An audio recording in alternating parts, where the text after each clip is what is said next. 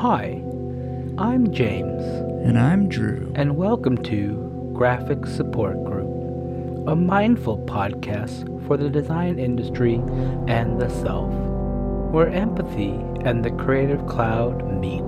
Join us as we delve into the mind and soul of graphic design, from PSDs to PTSD. This is Graphic Support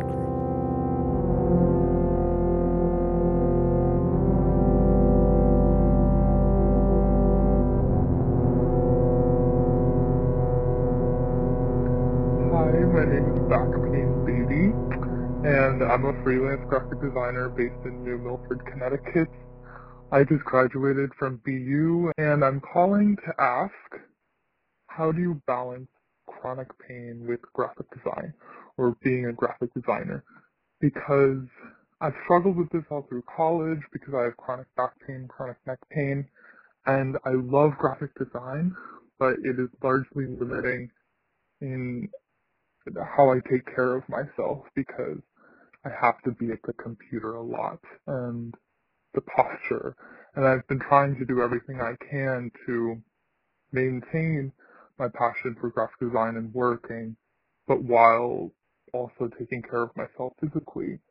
And I feel like I don't hear this a lot in the graphic design community of how we can take care of our bodies better while we're designing or while we're practicing as designers like right now, I chose to do freelancing after I graduated, and I've found that freelancing is much easier on my body, but I don't know if I'll ever be able to do a full-time role because I don't know what employers will be empathetic enough to tend to my needs physically and listen to me and believe me and value me still.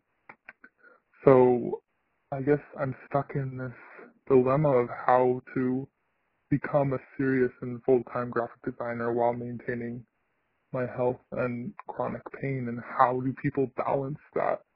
And how can we build a community to support that or raise that kind of issue so that more employers are more um, flexible and more um, they listen to us more and pay attention to these kind of pains in the profession thank you again for providing this kind of support to us, and I look forward to hearing all of your episodes. Thank you.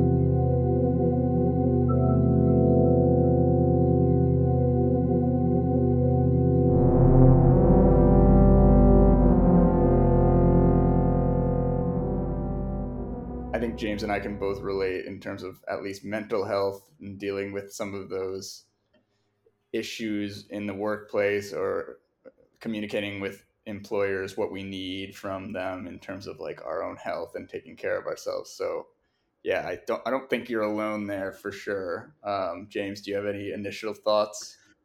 Well, first of all, I'd like to thank you for um, sharing your, your your experience, but also I'd like to commend you for being so uh, attentive to your body because I think a lot of us uh, forego a lot of those um, needs that our body clearly is telling us to take a break, be less stressed, um, get away from the screen, and you're being very attentive and careful with your with your health.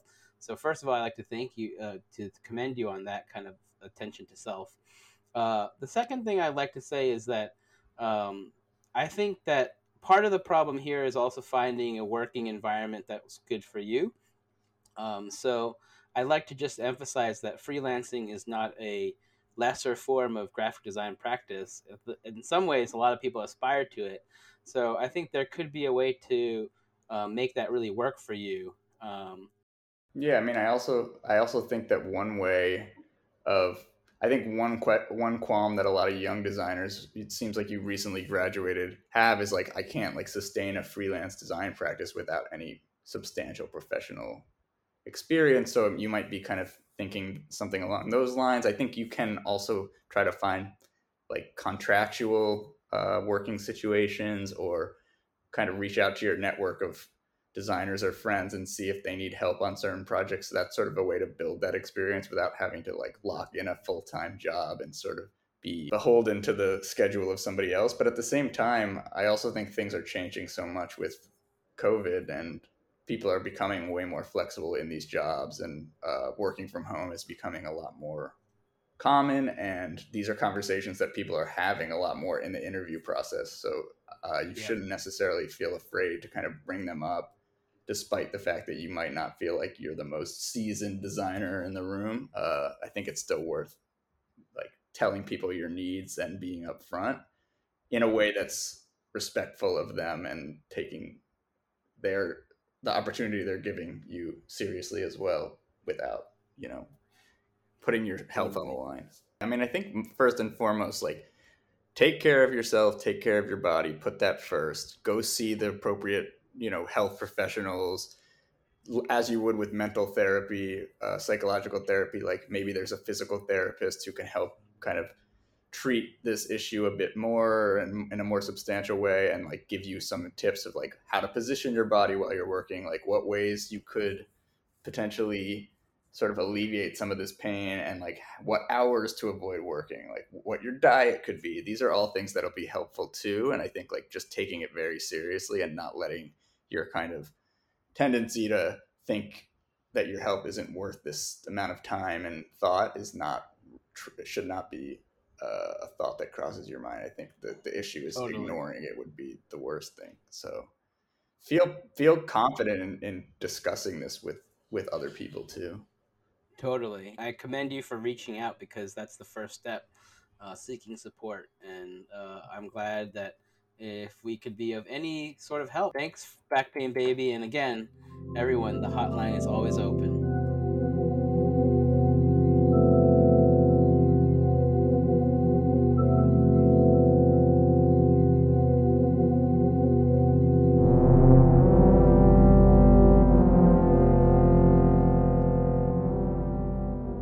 Everyone. We're back for another great episode of Graphic Support Group. I'm James.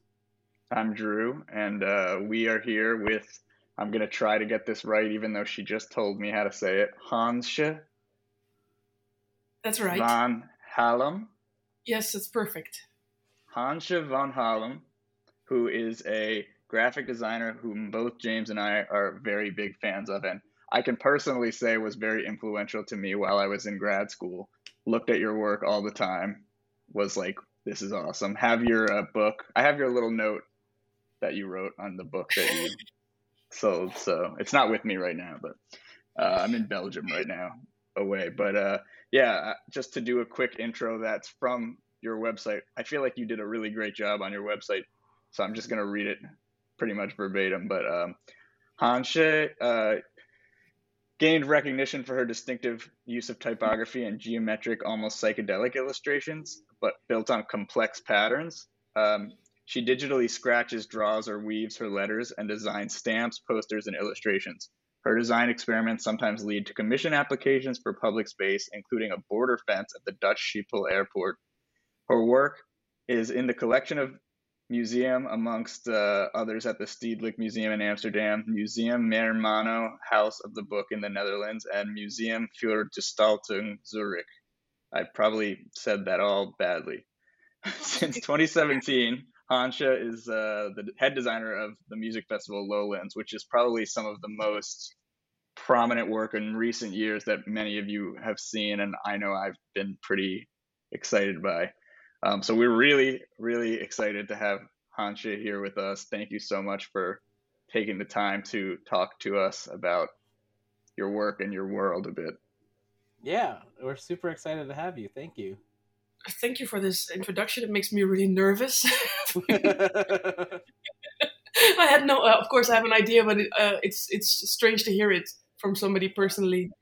Um, well, yeah, thank you. Actually, let's dive right into that emotion. I think. Um, so one one theory, I think this will lead up into our question that we shared we shared with you beforehand. But one kind of uh, question I had for you was, you finished your studies in 2003, and then pretty immediately started your studio. Um, and then you had a period of growth up until 2016 and i was really wondering like how you balanced needing to um, kind of develop your work and style, but then also run a studio and kind of what kind of energy you had back then? Um, Well, run a studio is a very big word for somebody who just works from her student uh, room, like a dorm, or I don't know how you call it. I, I, just had this small space uh, where I, I, I, lived and where I worked as a student uh, for, for my uh, school projects. And after graduation, um, I just have, uh, got the opportunity to work on commissions. Like I got, I got a first phone call, and that meant I didn't have to go look for a job yet, and I still had my weekend job. And then after a while, I got a second phone call, and I thought, oh, I can, I can wait uh, with finding a job because I can do this small project. Um, and after uh, after a while, I realized I was so extremely busy that I could not uh, afford anymore to work on the weekends for my student job. So that's right. when I quit my student job. And then after a while, it was very strange to have have clients over in my bedroom. Uh, so I thought I need to find a studio space, and I I knew somebody uh, who uh, could rent me a desk for 60 euros. So that was like mm. something I, I, thought I could afford. And from there on, it just, I took it step by step. Um, but you're asking about the energy. And I think if I look back at that period and the energy I had, it was just endless. I would work day and night and weekends. And uh, like for, for periods, there was just no social life, only, only to talk about work or to talk about deadline problems. Wow. Um, so it was always a crash and burn situation um, uh, and that got me really nice opportunities. And it was just such a nice kick to work for clients and to have your work uh, be used and uh, be commented on. And uh, so that was just a, a high I was uh, on for years, I think. But was there a moment where you like were able to look back on yourself and say like, "Hey, this is too much," or did it come from an outside source? Um, well, I had several occasions. I remember one period and, uh, that I was just crying for a really long time. Just and I, I, I, had for me that was not a confrontation yet, but if I look back on it, that was really a signal. Like things were, were getting was getting too much. Uh, but I got over it and I just continued as before. And um, in 2016, I had a, uh, an operation and I kept having uh, severe pain attacks from the operation, and uh, they couldn't figure out what was wrong, and uh, like everything was supposed to be normal, and then after a lot of research, just my uh, my doctor said, mm, "Do you like do you have a lot of stress?" And I said, "Yeah, but what what does it have to do with it?" Uh, and um, it was the first time that I realized, oh, I get these pain attacks when this certain client is on the phone, and then I then it started to connect that what what was really happening uh, was really through mental stress that my body was just mm. saying, okay, now it is it, it's enough. And of course, having an operation, then you you create some weakness in your body where where the where the stress can release. Mm. Um, so I do think it is something to do with your body, but at that point, I just couldn't imagine that um, that stress could have such an effect that you're above the toilet throwing up blood for an entire night and that it that it just had to do with stress. Um, so that for me was a, where i ended up at uh, well in in therapy for somebody to help me with dealing with the stress. And that was very helpful and it didn't take long to, to, to get insights. Right right right. Thank you for sharing that very uh, that very painful experience. But um, I think Drew was trying to ask, uh, where do you think that the stress was coming from so much? Was that what you wanted to say, Drew? Yeah, especially with that specific client you mentioned. Like, is there something that you can kind of like give us a little insight into like what you unlocked in learning uh, where it was coming from? Well, in the in in the in the in the story, there's uh, I, actually there's two clients. The one that um, that gave me extra stress on the phone is not so relevant. But the the um, the, the night that I talked about that I was just above the toilet throwing up endlessly, endlessly, and then the next morning uh, without any sleep, wanting to go. I wanted to go to to the meeting I was supposed to be at, and then on my way there, I, I was still on the side. on the side of the road throwing up so i had to cancel my client crying that was actually lowlands festival and i didn't have so wow. much stress I didn't have so much stress over them because they're super nice client, but I was working in a fashion that I had taught myself before, and that's the crash and burn method. And for Lowlands, that's an ongoing thing 11 months a year. It just, like, once you finish it, the next day they'll have a new question that you have to answer. And sometimes it's busy and sometimes it's, it's, it's not so stressful. Uh, but I, I, wasn't used to the fact that there's no period of recovery. Um, so for me, this crash and burn method didn't work for a, a long running project like Lowlands. So that was the first time that I had no option for uh, recovering from this bad way of working, this destructive way of mm. working. Right, right, um, right.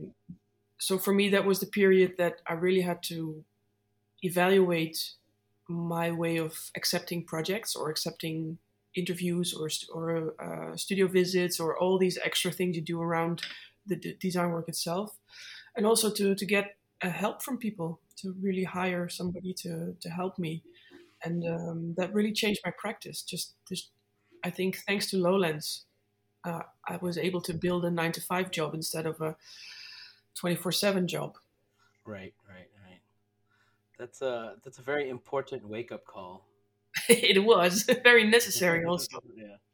Well, it's interesting because the way you were describing that crash and burn sort of approach, you can definitely see that in the work especially like that time that maybe you're I, I don't know like exactly the timeline but like i'm curious because the work does look like you know uh intense in that way like almost like it took a lot of effort and like pain to get to make but actually it has like an exuberance to it so i don't know. There i'm i'm curious not to get into that whole like do you think it's necessary to struggle to make this type of work? But like i am curious about that. For me it was necessary because it was part part of me worked really hard because it was very insecure. Mm. um, uh, i wasn't sure if i was if my design was good enough. I wasn't like i, I felt very bad that people promised me money and then um, i had to live up to that promise in some way and uh, for me it was uh, for me it was as long as i can prove that i worked really hard mm. things will be okay. So it was, yeah. but uh, the good thing about it is that because I worked really hard, I made a lot of progress and I had a lot of extra uh, ideas just laying around um, that I could not because for every project you can only execute one thing, and I made 300 or 50 right, or right. way too much. Um, so for me, it, it, I do think in the end it was a good investment to to crash and burn right. over and over again because I learned so much and I have so much uh, luggage, design luggage at this moment uh, that it allows me to have a, a, better life in the end. But I didn't give up the first like 10 or 15 years of my adulthood, I think. Yeah.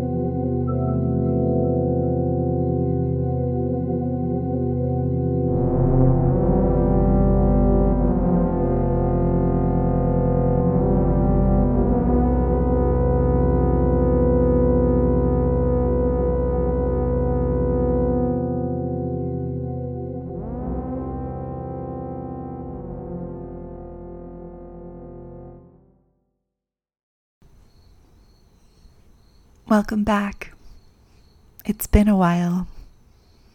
You have had some time to breathe, to think, to recuperate, to take life in and explore. Yet you wonder what if your creativity doesn't return with you when you sit back in the studio chair? What if your insights come slower than usual? What if you can't be the designer you always dreamt of? Fear consumes you as you struggle with adapting back to this new pace. The slow but intense click of the mouse, the heavy clacking of the keys, the Slack alerts, the bubbling email notifications. And though it's a familiar rhythm, it's hard to tap back into that flow that once came so naturally. You wonder about your ability to focus and thrive through this cacophony. But you have been here before, and you will return here again many times. Life is long and short at the same time. There's no need to worry about what ifs. You have creativity within you, and your passion will discover new ideas that excite you if you let it. Take a look inside and at all the inspiration around you. Don't ask what if, ask what next.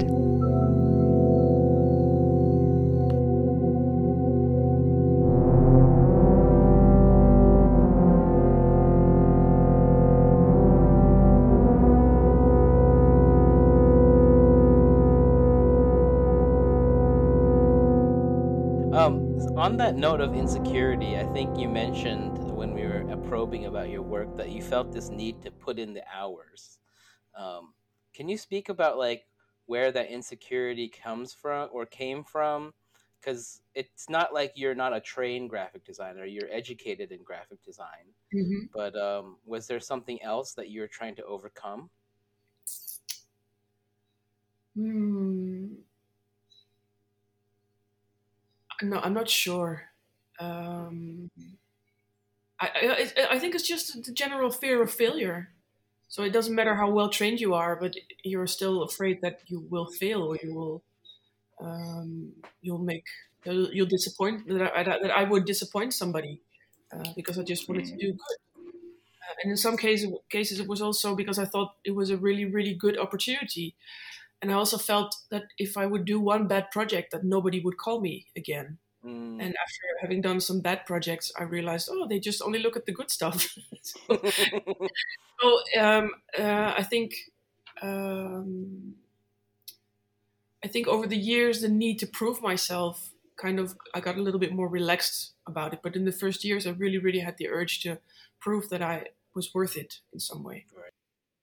Well, do you think that it comes from, uh, you know, the fact that your style or the things you're interested in are kind of unique and potentially, like, you can't help but do that style, it seems, or like kind of be drawn to this kind of way of working, but it isn't necessarily standard or typical, obviously. So, do you think that there's something in there where it's like you you know that it's not like for everyone, so to speak, but like if you show that you've done enough work, then it becomes like, oh, but they can see the work, so they're not going to question it, kind of thing. Well, I think the first part you were mentioning that what I do is unique. I think that's what to, re, to rephrase it. When when you're in the middle of it, you have no idea. I, I have no clue. It was is I think only now after years and after seeing like the timeline of my portfolio grow, um, I think oh that this girl's maybe a little bit crazy. um, uh, but when I'm in the midst of it, I think uh, I usually like my way of sketching is I open a file and I start working, and I hate it, and I open another file and I try something else and I hate it, and I continue like that for quite a while, and of course, it's a kind of a negative voice in my head saying, "Oh, this is bad. Oh, this is ugly," but that's really the train I'm on uh, at certain points. I got more relaxed about it and think, oh, this is like the first ugly thing I'm making, but I need more ugly things. So it's not the, the voice is not so negative anymore. And um, uh, but I'm always hunting for discovery. So when I'm in this design path, I just I just want to make something that I don't recognize. And at the point that I think, okay, I there I have no association, I have no rec- I, I don't recognize it, I don't even know if it's ugly or beautiful. That's where I hunt for and try to continue. So this is really this mm. urge of being um, um, original. In that, I think that's my main uh, ambition to be original in the things that I'm uh, allowed to make, and um, and that costs a lot of energy. Yeah. yeah, that's actually a really beautiful statement that you're, and I, I can feel that urge to discover something that that's scratching away at the surface to find something new. I think what I'm and it actually explains to me a lot of my suspicions about the way you work. Because what i'm very curious about is that mental state that you are in when you're like locked in and you're doing these super super detailed things. Like i'm curious about like what motivates you to take some of your systems to that extreme and then also what the feeling is like when you're in that deep focus well i usually that's what it appears like yeah, but I think you're right. I think you have a good hunch on, on what's happening. Um, I, I think I usually feel it in the tips of my fingers when it, things are going like there's this certain uh, tinkling or like you, you just feel this Yeah. vibration in my fingers, and that that's when I know okay, this something is happening. And then uh, lately I send like the design to my phone to just see like how, how like is it really good or to, to just to also take it home and uh, look at it uh, like the next morning like is it good Mhm. because I, I don't I don't recognize it always when it if it's good I, I need to Right. to uh, to meet it again to see it Yeah. with uh, fresh eyes and um, uh, I kind of forgot your question Oh, I'm I'm curious about the psyche, like, uh, and what what that what that level of detail does for you mentally. Um, well, I think in the beginning it was also soothing. Like, but but then I that that's already when I'm at the point of having decided, okay, this type of design system is working. Now I have to do it. And for years it was a lot of manual digital labor, so I would, would literally do all the clicking, click by click by click, and um, and I knew that it would just take me hours and hours. Um, but it was also uh, in the time when I was doing a lot of crash and burn work, this clicking was also a way of taking a rest and working at the same time. So I could I could be very tired and think, okay, but I just sit here, play some music, do some clicking, and uh, for me that was also a way of, uh, no, taking like a, a little holiday. I think it's similar to knitting. If somebody sits down Yeah, and knit yeah, so I, would make sure that I built in this type of work um, to be productive and taking a rest at the same time. Of Yeah. course, at a certain point, you get the repetitive strain injury, like the the Yeah. mouse mouse arm. So that was also a carpal problem. tunnel. Yeah, carpal tunnel. Uh, I, I've had that for a couple of occasions, Yeah, and um, and if you have that for uh, if you encounter that physical problem, uh, you try to become s- smarter and learn more illustrated tricks. I Mm. um I weave, and I I I picked up weaving actually during Corona. Um, not necessarily like it wasn't like I'm stressed and I'm anxious, so I have to weave. But it was like something I really wanted to do, and then now I have all this abundance of time on my hands because I'm not meeting people. But what I found was my working style is very like fueled by anxiety, and I can relate to this need for like finding like scratching through all the ugly stuff to find the beautiful thing like i can really relate to that then i can also really relate to that moment where it's like okay i figured it out and now to get to to get this basic pattern to its extreme i need to put in 8 10 15 20 hours of doing the same thing over and over again Mhm. um, so i can kind of relate to that that give and take and that pull um, but i'm also curious about that initial stage that you're saying like look you're like this is ugly so i'll do something new uh, this is ugly i'll do something new. It's like that struggle mentally how how um, how is that dialogue like? Well, in, in my beginning years, it was always, always resulted in some kind of panic. Um, but I got I got better at it, and now I know it's just uh, something I have to go through.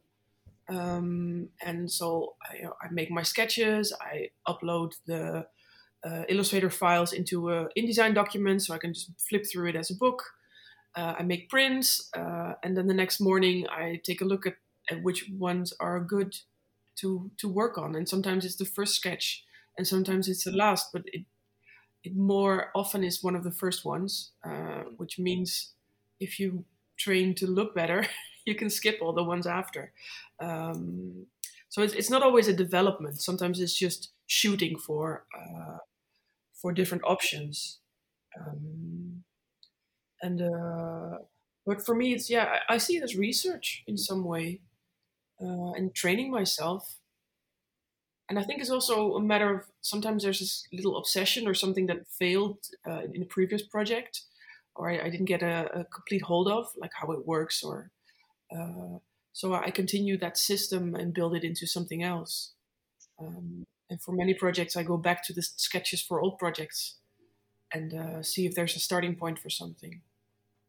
I, I yeah, similarly, like I, I'm curious how often you find yourself in a situation where you're like on the fence about whether or not to start putting in those hours because you're not sure if it's good enough for that stage and that or how often you've got to a place where you put in like 10 hours on something you thought was viable and then you found out that you didn't like it anymore? Because that it always had all those oh, that both happened. Um, i got better at uh, well first i should uh, i have really nice clients in general. Like people because i'm i'm so pronounced in what i do the people who choose uh, to hire me for something they really know what they want out of me um, and uh, so what I what I train myself to do is to not be so scared anymore, and talk to clients in a very early stage after maybe sketching too little. But I just make some proposals, or not not proposals. I make some uh, experiments for myself, and then I talk to the client to see which which one has the better uh, better option of becoming the final design or the, the start of a final design. And that saved me so much hours because then you don't have to make the, the decisions yourself. Uh, you can kind of feel the temperature at the client, um, and you can like look with with a different view back on the sketches. And I I got uh, so that's kind of I think my um, winning the insecurity, winning from the insecurities, just to invite people to take a look at your work when you know it's not finished, when you know it's not good enough. Um, but because I've have done so much, people have the trust that it will result in something good, mm-hmm. even though it's yeah. not good yet. I mean, I think that's like sort of the classic case where almost every designer that I know, or myself included, like wants to get to a point where they're chosen for exactly what they do, and then mm-hmm. that trust is built into like, oh, well, we chose this person because. So it's like that's amazing, firstly, but also just thinking about like, you know, the classic question of like the Beatrice Warde crystal goblet thing, where it's like, you know obviously your design work is is so so stylized that it is the, the, the work is like integrated like the typography is in, is integrated into the design and into the kind of aesthetic. You can't separate this sort of ornamental kind of quality from the information which is part of what makes it so exciting. But what, what do you think i guess what am i even asking? I'm sure you've had to reckon with some of that as a designer when you started out like how did you kind of land where this is where you knew you wanted to be anyways regardless of uh... i'm not i'm not sure i completely understand the question but i can tell a little story. Um, i i um in school i was trained by postmodernist uh, designers like experimental Jetset, Mevis van Deursen, uh, Goodwill, uh, all uh, designers that were um, very good at getting the essence out of a design without too much ornaments and illustration. Like the less is more. And when I uh, graduated, I uh, well, I just thought paper is white, typography is black, and you have a concept, and that's how you how you do your design. And from there on, I, I started to own my paper a little bit more, step by step, by just adding a line, and then realizing, hey, my client is not saying anything about this line that is not really necessary for the communication. And from there on, I started to own more space. On the other hand, I was doing book design, which is very not, very formal, but you know, you don't want to. It's not a platform for you as a designer. It's it's an editorial task. And then in the meantime, I was making drawings just out of soothing myself, or discovery, or waiting, or feeling guilty, or whatever kind of emotional stress I had. Um, and that kind of ended up in smaller projects. Um, and there I got like I really like patterns because they there, there is some magic in patterns that when it's right, it's right, and it, it can be mm-hmm. complex, it can be simple. Uh, but I thought it's also too easy in a way. Uh, and typography is something much more um, uh, complicated because there's so many rules and so many reasons why your brain recognizes it as one letter or doesn't recognize it or recognize it, the, the H as an N or whatever. Uh, so I wanted to combine those two in a way. And I, because I like making letters also because it's nice to make a tool for, for language. And sort like you can make it and then use it later. It's two separate things. and um, but I thought it's too easy to, to have a, a, a letter put on top of a pattern. Uh, I wanted to make it more mathematical in a way, or complex, or more like weaving. I think. Um, so that's that's kind of uh, something that I didn't grow out of yet. I'm, I'm I haven't solved the problem. Um, I hope to continue sometime at some point, thinking, oh, that was the, like the the period that I was working with patterns, but. Hmm. Um, what, were you were you ever self conscious about that, having coming from this sort of more? It's interesting because you're you're talking about theoretical postmodernism, but but which is very different from formal, like I guess not postmodernism, but formal experimentation and ideological postmodernism aren't always they don't go hand in hand, right? Because like someone like experimental jet set, obviously they have some formal interest, but using Helvetica black and white is like very restrained. Mm-hmm. Uh, so like, did you feel self conscious? Like, yeah, yeah. Did you feel self conscious? Like, oh, I'm not allowed to do these things, or was it more like I don't care? Like, I just want to. No, I, I think I did it very step by step. It felt like um, violating the rules in a mm. way. Um, but the funny thing was, in 2017, I was invited to make uh, an exhibi- a side exhibition to a postmodernist exhibition, and they wanted me to react on the postmodernist. And I said, I don't want to react. And then I found this piece of text written by, I think he was called Paul Schuitema. I don't, I, I, don't see any design popping up in my head for what he did, but he said that. Um, postmodernists were, and then there was this list of all the things that postmodernism is about and all the things they hate. And I checked everything they hated. so, okay. and I'm talking, I'm talking about the 1930s. Um, uh, so I made an exhibition with only uh, decoration patterns. Uh, it was just a, a horror vacui, uh, fear of empty empty spaces uh, exhibition, mm. um, where I think like over 60 patterns were combined and uh, I thought, hmm, this is really uh, a comment on postmodernism. yeah. that like the, in the manifesto said it was like the, what the old-fashioned people did. It's like the arts and crafts movement on like psychedelics or something like. Quite right.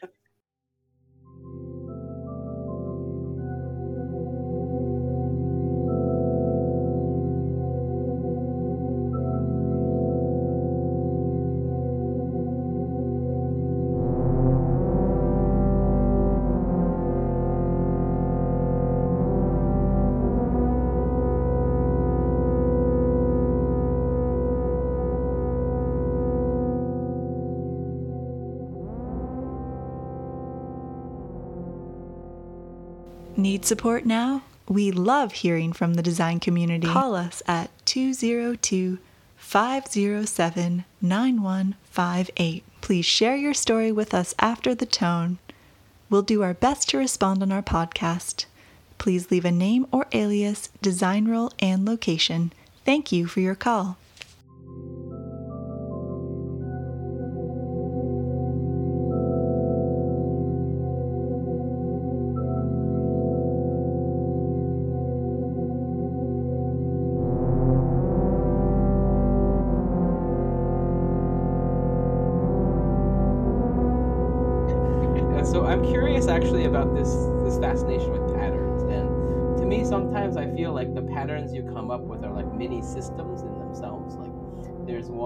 Design system that you see, uh, and then the idea of coming up with systems is very like orderly and also very controlling.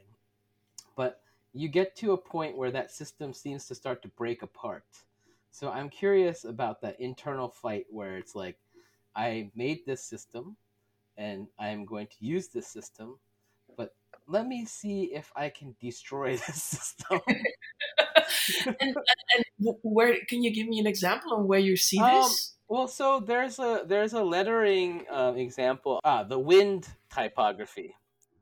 So if yeah. we, we, look at the wind typography, there's one module, right, or several modules, mm-hmm. and you're aligning the module. But then, uh, as you test the different directions that these module these these things can go, especially when it comes into motion.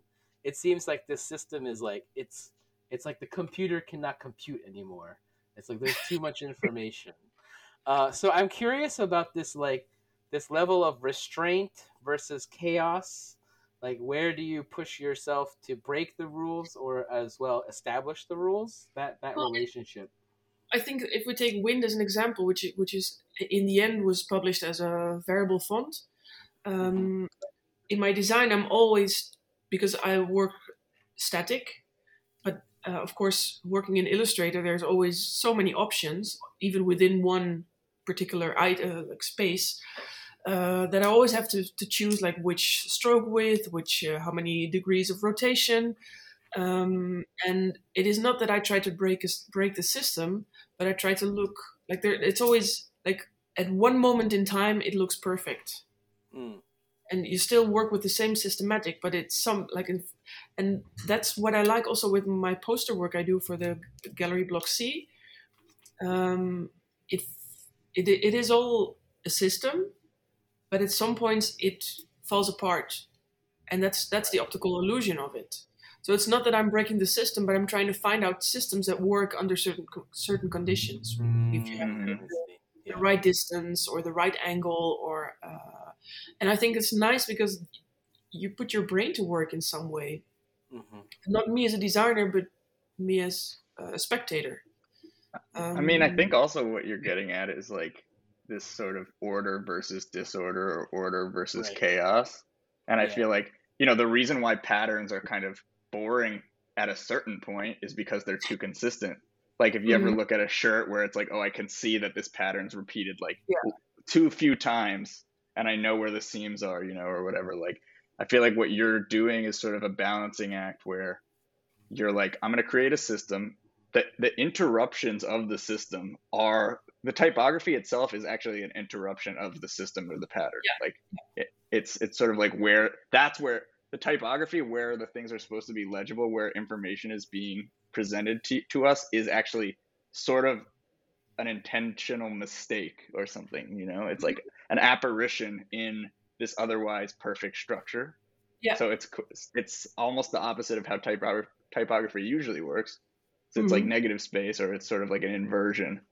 So I don't know. I think that maybe you're you're trying to invert them like on purpose. Like sort of like I want the thing that's supposed to be the clearest to be the part that's actually like the apparition of this like system. I don't know. This is like too analytical, but no, but it's also a way of rebelling against the things that I was taught in school, and that was not at the Rietveld uh, with the postmodernist uh, type of education, but it was I was in uh, a very classical um, uh, design education two years before, and uh, there they were doing the stone carving and the calligraphy and really the the classical uh, typography, the type design uh, things. And there I was told a letter is always black and white. There's no in between. Um, and when in my graduation year I made uh, a type experiment which resulted in the scratch letter, which is a lot of different drawings of, a, of the similar uh, letter uh, piled on top of each other. And this was be, this is 2003. My computer wasn't able to compute it, um, and uh, a thing like such as variable fonts was uh, way out of sight yet uh, at that point. Uh, but there, I proved to myself like, okay, if you look at one single layer, it is black and white. But if you if you pile all these um, hairlines on top of each other, you create variations of gray, which to me is a color or a texture. And for mm-hmm. me, this obsession with not make, I'm, I'm not so much interested in making a letter shape, but I'm interested in making a, a texture to a letter. I think that's how it started. Mm-hmm. And uh, I usually just like type any uh, existing letter form and build on top of that letter. And I used to c- constrict myself only to work around the letter and after a while i thought okay i can also grow this system and use the whole paper and and and just uh, have this letter shape be part of the of the space it's in. Yeah. Um, i mean um, similarly to like kind of add on top of that like this desire to sort of like push against what something should be or shouldn't be um yeah i'm curious like oftentimes, at least for me, it, that feeling comes from like a boredom, a boredom with Mhm. like the things I'm seeing or like the the the work that I'm like being told is like the highest bar to achieve. Yeah. Like and maybe boredom is just another way of rephrasing like insecurity because I don't think I'm even capable of doing that type of work at that level. Like it's like Yeah. not only do I not find it interesting, but I'm intimidated by it, which pisses me off because I don't even like it. Yeah, well, we probably boils down to not being comfortable with it, in positive Yeah. and negative sense. Uh, I do recognize that because I, I've never really liked graphic design. I, I've never understood it. I don't like it, uh, but I love to do it. Um, it's yeah, like, like being a musician but not liking music. That's Yeah, strange, yeah. right? Um, but I, I, yeah, of course, I do like a lot of things that are designed, but not uh, like if people ask me like, what designers do you get inspired by, and I'm like, I don't get inspired by design. Um, sorry.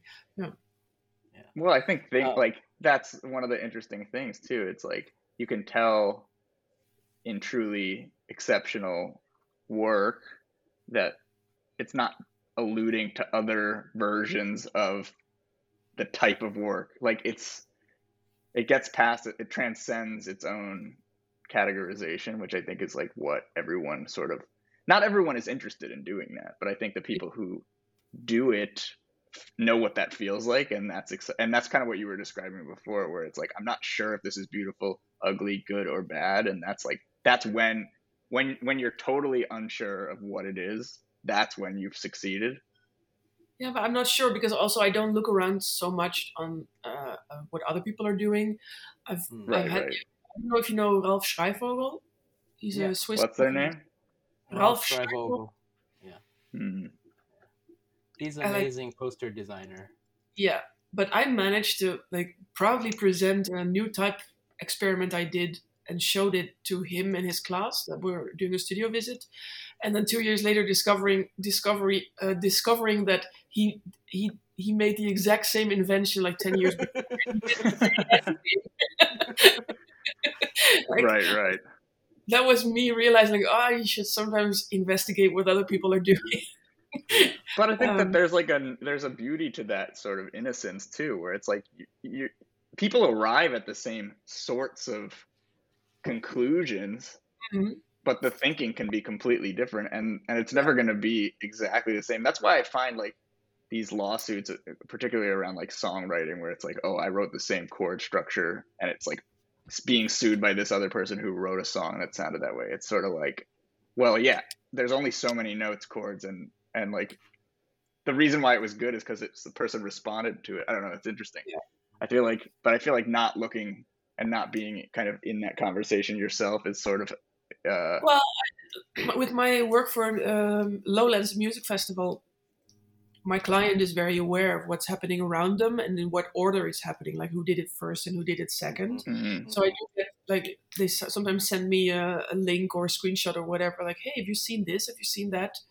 And I just say, "Well, well, maybe I should be more original next time." And they said, "No, they copied it. they copied it from us." And I'm not too sure. Like, um, they, it, it, you never know about the what, what fashion is doing, or um, maybe I'm maybe I've been making too uh, work that's too obvious, or uh, should step it up next time. So, um, yeah, I don't. I don't know. I mean, to be blunt, like people are most likely ripping off your style. But I don't. I think probably less of the latter. But I've only uh, threatened lawsuits once, and that's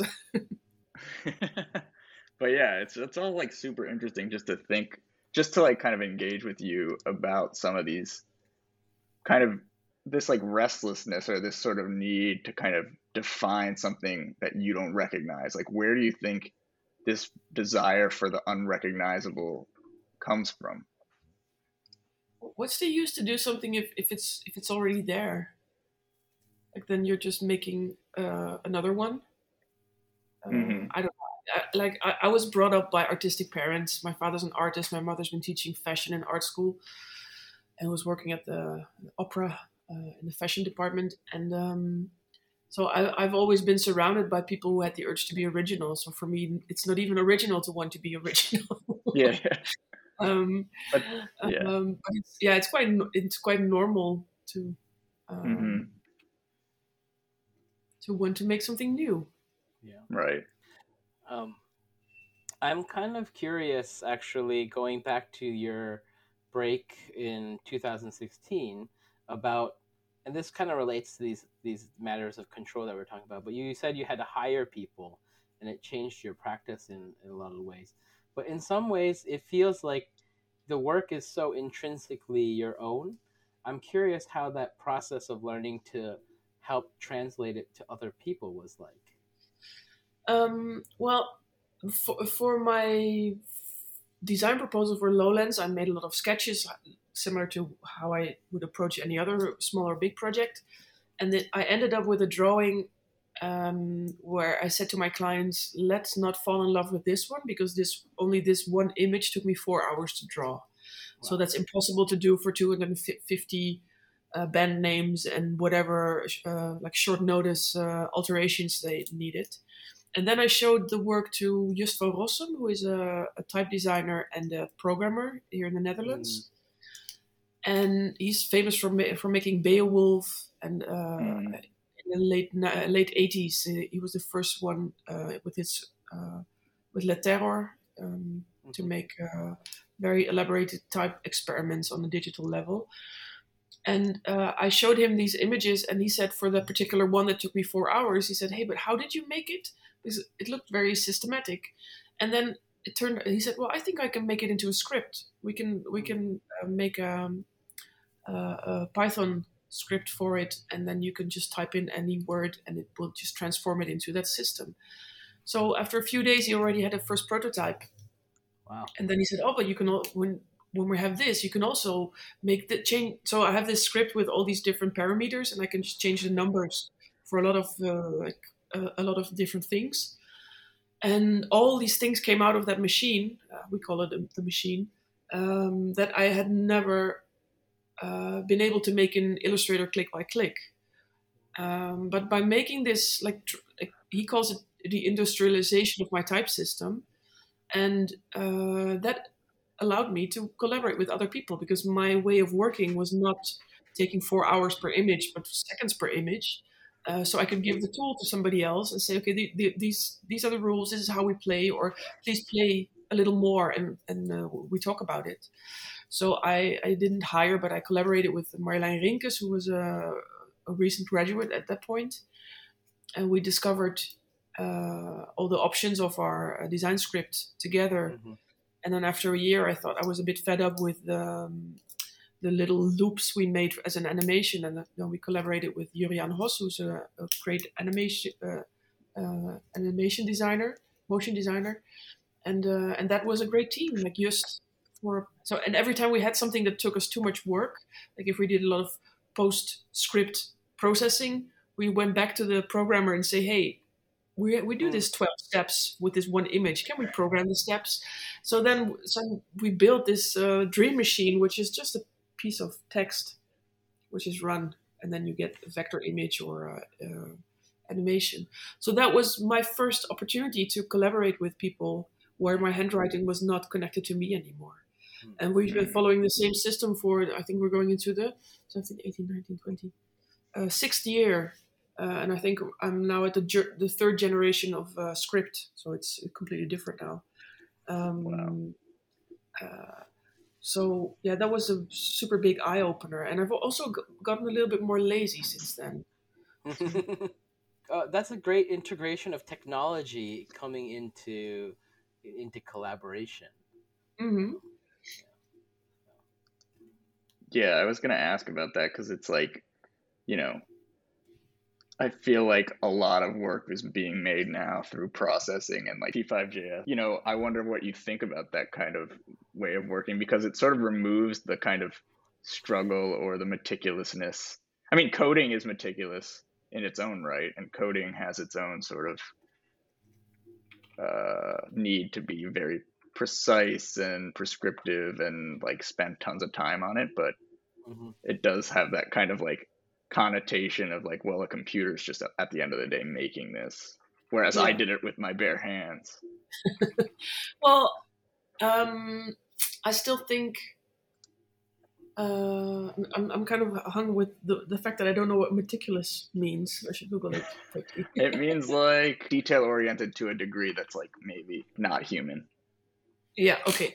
Um, yeah. For me personally, um, realizing that what whatever I did was, I think most of my work, uh, uh, on, in hindsight, is scriptable, uh, but I made it step by step, and uh, mm-hmm. to realize that a machine can do it uh, was an eye opener, and it didn't make things faster.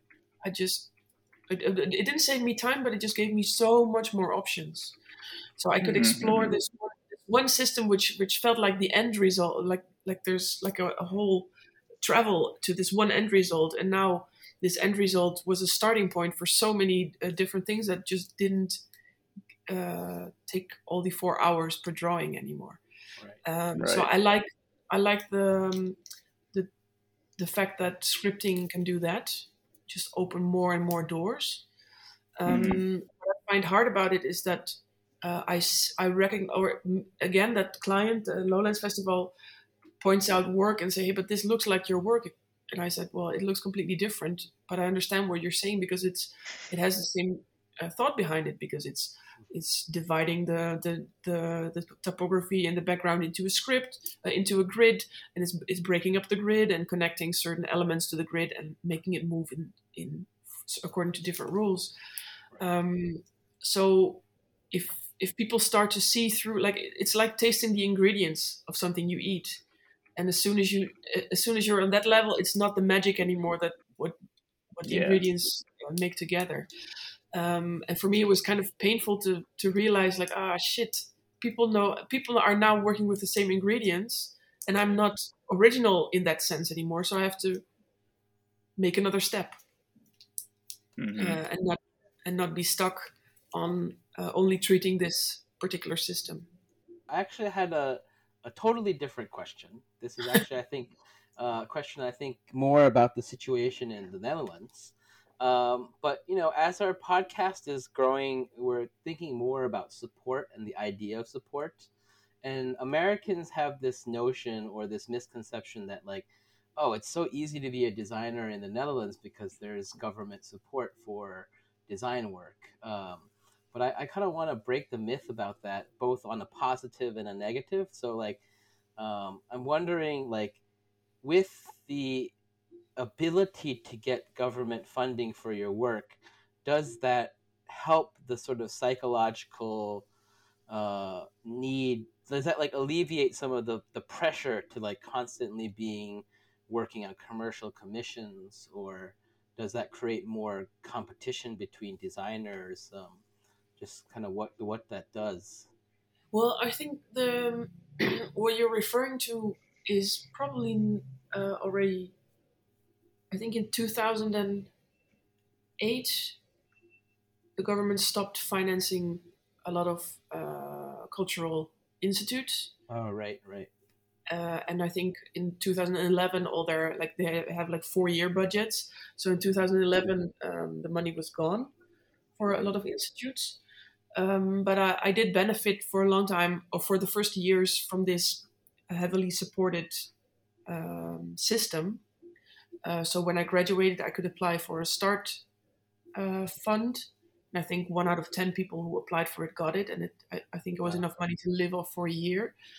Um, and um, uh, that's I think that's things that are not happening for for graduates right now. It's not so e- like there's there's only f- like a handful of people who get that funding, and before it was ten percent, right. um, and before it was uh, like if a lot of my clients were funded, so it was not me directly, but I was hired by funded clients, and because it was funded, uh, they, I, I usually got like open briefs, like you make a book, and I I, I made a crazy book, and they said thank you, and nobody uh, was talking about. Uh, uh, if it should sell or if it was communicating or uh, all these uh, things that, that work more in a market economy. Mm-hmm. Um, so that would really gave me like the first five or six years. I I got to build a portfolio upon fake rules, like mm-hmm. like an ideal bubble. And I did notice years later that uh, the the rules changed. Like the marketing uh, uh, employees of the of the museum were getting more influential on how the design should look because blue communicated better or square communicated better. All these theories that I thought mm, I'm I'm not too sure, but you're the wall I'm hitting. I'm, I, am um, so uh, so that was kind of uh, I think a big break, uh, and that was also when I saw that a lot of clients who would before go to like uh, one person studios like me, and now went to the bigger communicating studios because they wanted to have the uh, com- communication advisor and uh, all, like all the all the stuff around it. Uh, so the, the, the like the design like the I think for the first half of my career I could use projects like that as a pl- design platform and that disappeared. It really became something that they needed to get more people in or uh, communicate and now i'm in this completely different level that it, it's i'm not not being asked for that type of projects anymore. So i don't really know how that's going. Um, but i do know that i had m- way more opportunities than people who are graduated right now I think a lot of people just still work at, in bars. Uh, well, they're currently shut, but um, uh, and uh, uh, like sell their work on Etsy and uh, and try to like make a living from there on. Right. So Right. hmm I was just wondering, like, that kind of having access to such support, like, because you know, as you're describing, the marketplace for work as a designer these days for young young designers is very precarious. It's the, the employment situation for young people uh, in general is very precarious. But I'm curious, like, for you, being having access to that kind of funding, was it empowering or was it okay? I can take my time or like what kind of the for me personally, it took a, a strange turn because it was not about the money, but it was about the committee who who gave who saw my Ah, work. okay yeah So I went into a network, and I uh, I think it was five people uh, deciding to give me the money, and all five of them gave me really really nice assignments, and those assignments Mm. were way more important than that money. Like I bought Ah, a printer with money and uh, I don't know software or something. Um, so for me, it was uh, was being in the network was Mm. turned out to be much more uh, valuable. Um, and some people I still work for that I met through uh, the committee that chose Nice. my work. Mm. Uh, but I would say that um, my I think my my work is still or my uh, practice is still very fictive, not real. Um, Mhm. I don't I don't. Uh, Lowlands is my most commercial client, Right. and and all the other things are uh, are um, cultural, and I think they're all funded. And I think my best work I make for free, like the, the poster series for the gallery Block C is uh, uh, uh, is on uh, like I make it for free. So. wow Mm. Wow. I was I was gonna ask a very sort of I feel like I'm we're doing some like yanking around in terms of like which side of the brain we're talking to, but I was gonna ask uh if there is like a sort of spirituality or a meditative sort of aspect to the work you do. I know you mentioned like getting kind of like having like this sort of passive and active mode that kind of helps you like feel like you're like taking a break even when you're working. But I'm curious because of the nature of the work looking so like kind of overwhelming is a word that I would use to describe it in a positive way. Uh, maximalists, like psychedelic, like these are sort of the, the work that you're doing is sort of how people describe like moments of transcendence, right? It's like uh, there's so, too many colors. There's too there's like so many things I'm happening and I don't understand them, and that's why I, I'm in awe. You know, uh, is there any spiritual sort of psychedelic like background to that, or is it more is that your like moment of zen is like finding that Well, Like, I'm, I'm thinking. I'm thinking. Uh, do you know what bobbin lace is? Like this Brussels lace. mm, yeah yeah Yeah. So that, i'm in that's brussels right now so yeah. That's why I, why I mentioned it. But um, so a lace is something that now you see on uh, on lingerie, uh, like your bra or Uh-huh. whatever. Uh, but uh, through tradition, it was made. It, is made with um, like forty or sixty or eighty uh, little wires, and you Mhm. jump you jump them around in a certain system, and then you make fabric with with patterns in it. And um, in the in the golden age, uh, the richer the people were, uh, the more lace or the more um, uh, Mhm. lace they were, and that, that's where you got these the, the typical colors, the the, Right. the um, I don't know Like Elizabeth, Queen Yes. Elizabeth, like yeah. and that's all like to to show them like because it, it costs like four hours per centimeter to make for instance and you, if you wear four meters then you know that you're very rich because you you paid for all this uh, material and i think i find kind of feel connected to that type of uh, complexity and uh, labor uh, because if i make something very um, complex and labor intensive that gives it extra value that makes it into a very chic uh, work Mhm. and um, and that results in the the things you described before the psychedelic maniac uh, whatever color explosions um, but it's also a way to be authentic um, and it, I think it's similar to how a lot of I don't know uh, a lot of banknotes or uh, like valuable right. checks look like. They they all have these little twirly things to make sure that nobody can copy it. So I also feel Mm. connected to that part of the design that I make something where people don't understand how you made it, so they cannot copy it Mm. or they, they cannot accidentally make the same thing.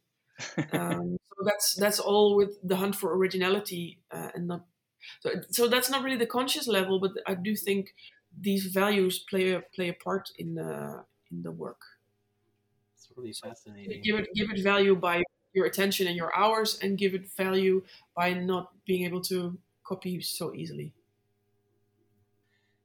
Here's a question before I come up with a mantra. Was crashing and burning worth it?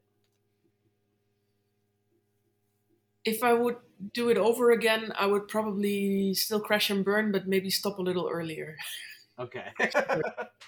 So a little, sh- like not 15 years, but maybe eight or something. yeah. Because I was thinking maybe like crashing and burning is okay, or you can learn from crashing and burning, or crashing and burning is gross. learn, learn to crash and burn. Yeah, learn to crash and learn, or learn how to crash and burn. Yeah. Yeah. Um, no, it was definitely worth it uh, because it, I I um, uh, I think I it was like uh, running, and I was running for uh, a sprint and not for a marathon. And I Right, think- right, right. And and I think you need to m- make sure that you're able to go for the mar- marathon. Right. or it, Run as Neil Young would say, the well, as Neil Young would say, it's better to burn out than to fade away. Yeah. Which still, I don't really know what that actually means, but uh, I guess Well, it's like die Rust. young, live fast, die young. It's the same thing. yeah. Rust never sleeps. Another one that not sure Yeah, exactly where one he was never going with that, get, but yeah. but No, I think I- they're I- both relevant here. Like thanks to, to motherhood and uh, COVID, Corona, I have a very balanced life at the moment. That's so- great. That's great. Yeah. I'm glad to hear that because it could. It sounds like it could go the other way. It could have. with I, motherhood. Yeah. I took the right turn just in time. Great. Great. I wanted to ask how this practice has affected your eyes. Oh yeah. Good one. the first time I was at the, the uh, eye doctor, I don't know what the real word is. Um, I was 40 and I thought I need reading glasses. hmm I, I turned out to have a perfect vision. I just needed a little bit more light. Um, but I, I do because there's so much screen staring that sometimes my eyes like they hi- make hiccups in some way. There's- Ah. that you really feel that your eyes is twitching in some way and you, your screen starts jumping for a second. Um, and I think now I'm I'm go, growing towards needing reading glasses, but I'm 43, so it, it does make sense that I'm going that direction. Um, uh, but yeah, I'm, I'm still I can still see stuff. You don't wear glasses. yeah. Hmm? You don't wear glasses either. No, no. Um, but uh, I do get nauseous for my own work sometimes. So when I work at it, I zoom in, so it, it doesn't make me nauseous. But when I see somebody else have it on like I walk past by a screen where it's on, I'm like, oh shit, my stomach. so I understand it, yeah. Um, but yeah, I I feel like I could keep asking questions because I'm so interested in you and your work, but I do want to let you have the rest of your life to spend time with other people. Uh, what what do you think like- the mantra could be? I was very like religious in printing, so I thought whatever whatever you make on screen, you make a print first. So a day without printing is a day day not lived, but that's not. That's, Ooh, I like that. What about like authenticity? Even though that's like such a fraught word. Yeah. But that the idea that like something is like truly that cannot be replicated or um, like strive for the I don't I don't know. These mantras are getting harder and harder. Yeah, Just they don't are. be afraid to decorate. Dec- Oh, oh yeah, that's the other thing. I forgot. th- I do want to ask one final question, which is, how do you feel about like the word decorative, ornamented, ornamental, and particularly the word that I don't like at all, fussy.